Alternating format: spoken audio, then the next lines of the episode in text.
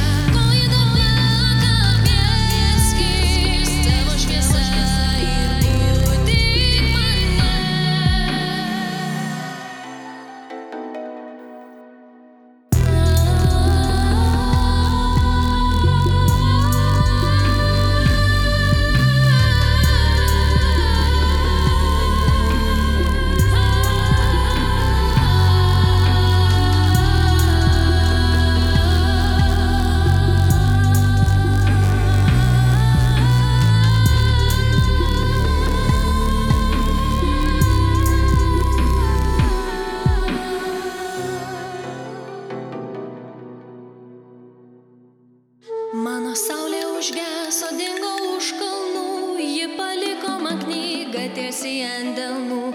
Aš norėjau pakilt, nusklest virš jėga.